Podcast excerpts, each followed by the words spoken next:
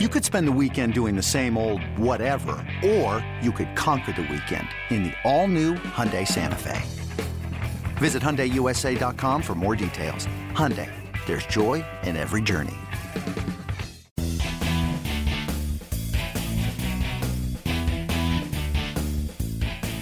Welcome to MLB.com Extras. I'm Danny Wexelman with Adam Berry, who covers the Pirates for MLB.com. Adam, you are getting some rain and ice and sleet and all the weathery things right now in Pittsburgh. Yeah, we're getting a lot of cold and bad things that come along with cold. So That's it's not, not, baseball. great. That's not baseball, Adam. I know it feels like the off season now. I'm cold. It's gray. The sun sets at like 4:45. It's awesome. All right. Okay. Well, we're going to talk about some baseball things and hope that maybe it sends that bad weather away. Um, Jung Ho Kang, Adam, we talked about him right before you went on vacation, uh, and we knew that that he was not going to be brought back. Right? Neil Huntington said uh, maybe we'll we'll get him in a different way, and mm-hmm. they did. They went and re-signed him, um, and so he's got three million plus two and a half million in incentives, and that would get him back to that five and a half million dollar contract.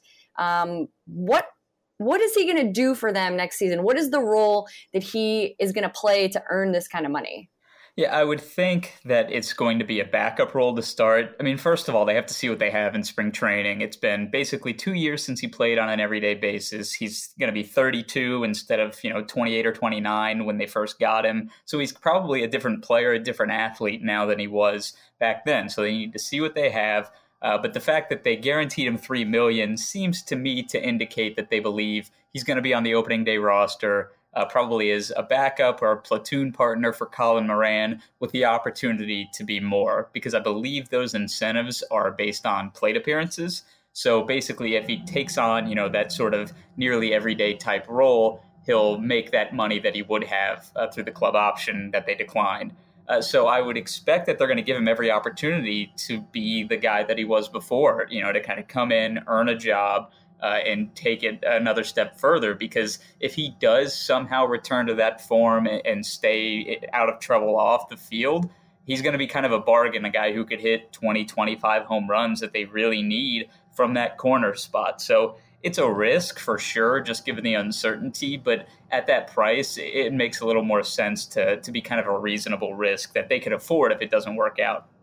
And Adam Neil Huntington seems to be pretty high on this guy. He he was quoted as saying, "If Kang plays the way Kang's capable." He has an everyday opportunity here. So they're looking to get the most out of this guy. It's just, it's kind of an interesting situation to me, knowing what he he did and why he wasn't playing right. um, to now bring him back. I, I, guess they see they see something in him that maybe uh, we we humans can't see. right, and there is still going to be controversy around the deal because what he did was awful. I mean, three right. DUIs, you're putting people's lives at risk. Uh, but you know they believe in second chances. They did not know about the other DUIs prior to uh, the third one that happened when he was un- under contract and one of their players. There was just a whole lot of uh, you know stuff going on there. He couldn't get a work visa. He had to you know apply through the Dominican Republic to get a work yeah. visa, which worked out. It's a really complicated situation. There's still the sexual assault charge, or not charge, but uh, investigation for which right. he was never charged in Chicago that hasn't been resolved. Uh, since 2016, it doesn't look like it ever will be resolved. So there's still a lot of controversy, I guess, around this guy. The Pirates believe in second chances. You know, he's done everything that he was supposed to as far as going through the league program and the MLBPA program. So basically, right. that's that's kind of it. It's you know, stay out of trouble off the field. You know, prove to be a good citizen, and then they're going to give him a chance on the field. But you would think at this point that they can't afford any more missteps uh, with him, no matter what. And the salary is so minimal that if something does go wrong or he doesn't look like the guy that they thought he was going to be, then you just can move on and go somewhere else. And they have the infield depth to, to potentially handle that. They just don't have quite that high upside infield depth that Kang kind of represents. Okay. All right. All right. So we'll, we'll keep, we'll see what, what he's, he's going to be capable of this season. Next thing, Adam, we're switching gears a little bit uh, three new acquisitions for the Pirates. They ended up sending Jordan Luplow and Max Moroff to Cleveland in exchange for some new names, some maybe unfamiliar names um, that fans may want to get to know. Erik Gonzalez, Tahnaj Thomas, and Dante Mendoza. Um, so a couple of names you may not be completely familiar with, um, but Gonzalez could be a part of the Pirates opening day roster. Uh, you know, what about the rest? What about these other two guys? Where do they fit in? And, and who are these guys? Yeah, the prospects are kind of lottery tickets. They're both 19. They both played in the rookie level Arizona League last year. So complex ball, basically. These are guys who joined professional ball in 2017. They don't have a lot of, you know, track record. They're basically just betting on the upside. I've heard good things about Thomas, uh, that he is, you know, a, a high ceiling guy. Obviously, there's not a lot of proven talent there just because he's so new to the game. He's a converted infielder. There's kind of a lot going on there that they don't know about, but he's the kind of guy you want as a young pitcher in your system, somebody who has the, the tools and the talent to turn into, you know, maybe a, a high end starter, a high end reliever uh, as he progresses through the system.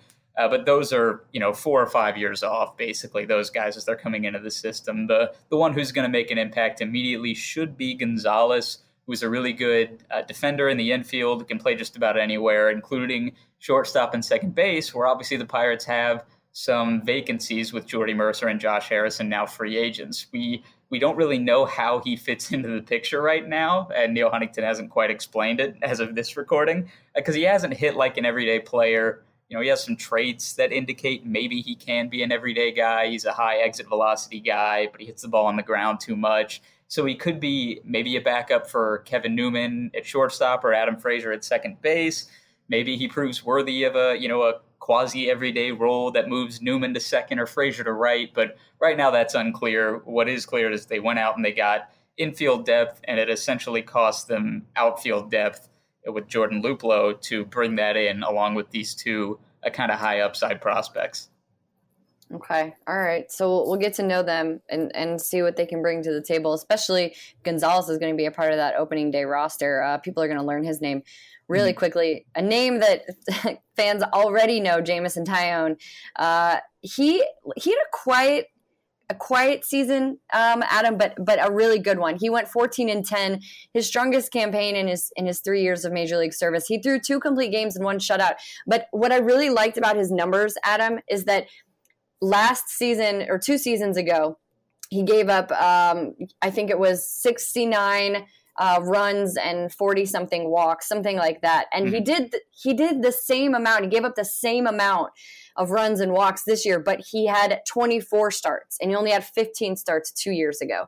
So I botched the numbers, but the point is, is that's really impressive to do. He had more starts this year and he still only allowed that, that same amount of runs and walks. Um, he's a, he's a guy to watch, and I think that he's going to be he should be at the top of everyone's list for next year. Yeah, I, I, thought it was interesting, kind of playing off of the Cy Young Award going out uh, last night on Wednesday night. I actually heard from a lot of voters who considered him as kind of a down ballot guy. Obviously, okay. he wasn't going to be one of the top three. Yeah, right. was Degrom, Scherzer, Nola, and then Freeland and Corbin wound up kind of solidifying themselves as four or five. That was actually my ballot, and the way that the results turned out.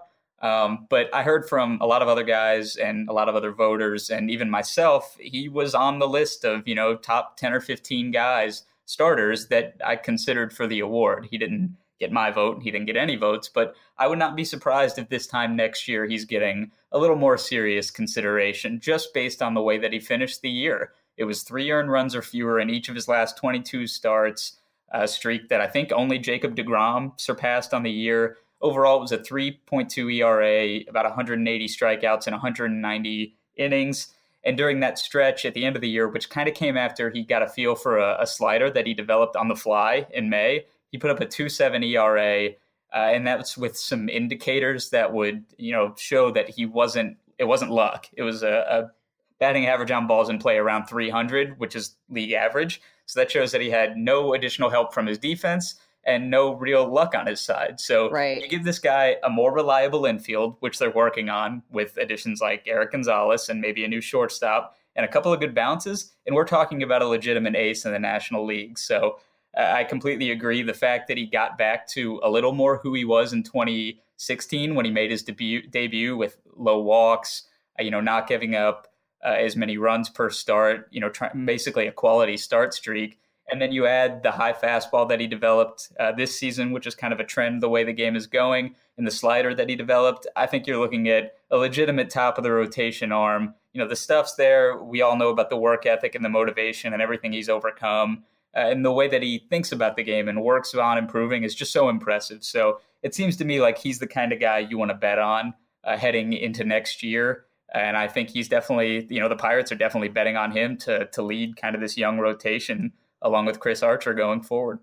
Yeah, it's been pretty cool to see his progression um, as a starter and just what he's been able to do. And and now, you know, going into a season where I think it's safe to say he probably has some veteran leadership at this point, even though it'll be his fourth. Yeah. Major league season. Um, I think that he's he's got that down, and him and Archer, like you said, uh, could be a, could be a nice one-two punch uh, there to compete in the NL Central, Adam. So um, you know, excited for Jameson and see what that guy can do. For sure. yeah, go he's ahead. The, he's the kind of guy too. You mentioned it, like being a veteran leader. You wouldn't think of it at that age, but he's been in the organization just about as long as anybody now. Yeah, he's yeah. been through so much. He earned so much respect with just the way that he carries himself. That that is a guy that absolutely you look to as kind of the heartbeat of the team heading into next season.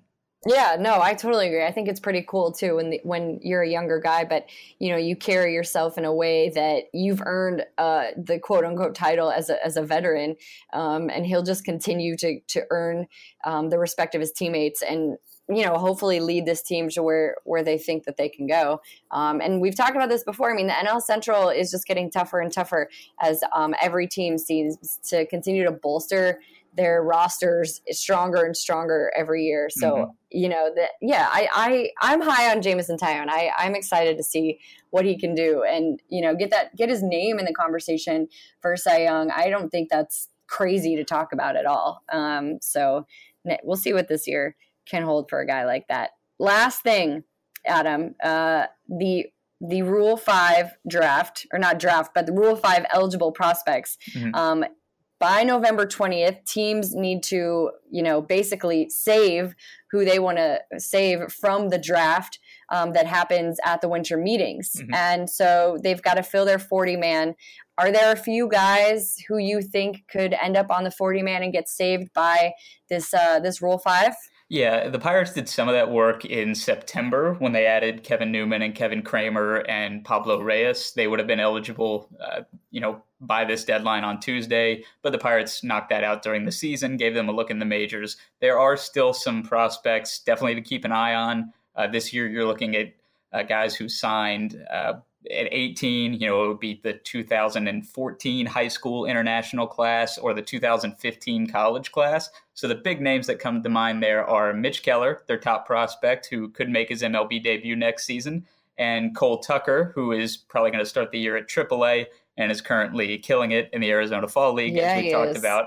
Uh, but then those are the kind of the obvious slam dunk. You definitely add those guys. But then they have, I believe, three open spots on the 40 man now, which was part of the trade too, that they opened up a, a spot for this deadline essentially. Uh, so then you have Jason Martin, an outfielder uh, who was Rule 5 eligible last year, but now he's in AAA after dominating AA. He was in one of the pieces in the Gerrit Cole trade. I would expect them to add him just because they don't have a ton of outfield depth. I would also expect them to add uh, JT Brubaker, a right hander who was their minor league pitcher of the year. Uh, he pitched well in AAA. Uh, you know, he's part of their starting depth, maybe bullpen depth. Seems like the kind of guy you want to hold on to. The fringiest one for me, who I think they could add, is left-hander Brandon Waddell. Uh, you know, he was a command and control guy drafted out of college in 2015, but they don't have a ton of left-handed depth, as we talked about, I think, last week. So it might make sense to add him. You don't want to get too overactive in adding these guys because then you know you might wind up designating them for assignment to make room for somebody else that you add later in the offseason and then right. you're giving teams an even better chance to claim them on waivers where they don't have to follow all those complicated rule 5 draft guidelines where they have to stay on the roster all season so it's kind of a you know more art than science in terms of adding these guys but those are definitely the names to look out for uh, heading into tuesday's deadline that's right. It gets tricky. Uh, this is the business side of it uh, that that we really get to see in the off season. So we'll uh, we'll find out soon enough uh, when that Rule Five draft does come around. uh, where some guys will be heading. And and there's always you know there's always one guy I think that stands out in every every year that this happens, um, who's protected and ends up kind of making a difference. So right. who knows? It could be one of those guys, Adam. Could be. I would not be surprised to see actually all of the guys that I mentioned in the majors by next year. Cole Tucker maybe September, yeah. but Mitch Keller in the summer, JT Brubaker maybe in the summer, uh, Jason Martin if they need an extra outfielder and he hits well in AAA. So these guys are not far off. Unlike last year when they added some guys in A ball, these are names that you could be seeing in the big leagues soon. Hey, I like that. That's exciting. Yeah, it's, that's it's exciting. Yes. All right, Adam, I have an update for you. When we started this podcast, I had white skies and no snow, and now I have baby flakes falling from the sky. So oh, you have sleet and hail and all those things, and I've, I've got some snow coming here in New York. So winter is here. Winter is here. It is officially upon us. And as always, I love getting to chat with you, and I love hearing what you have to say about this team. Mm-hmm. Good talking to you. All right, with Adam Berry, I'm Danny Wexelman. Thank you guys so much for tuning in.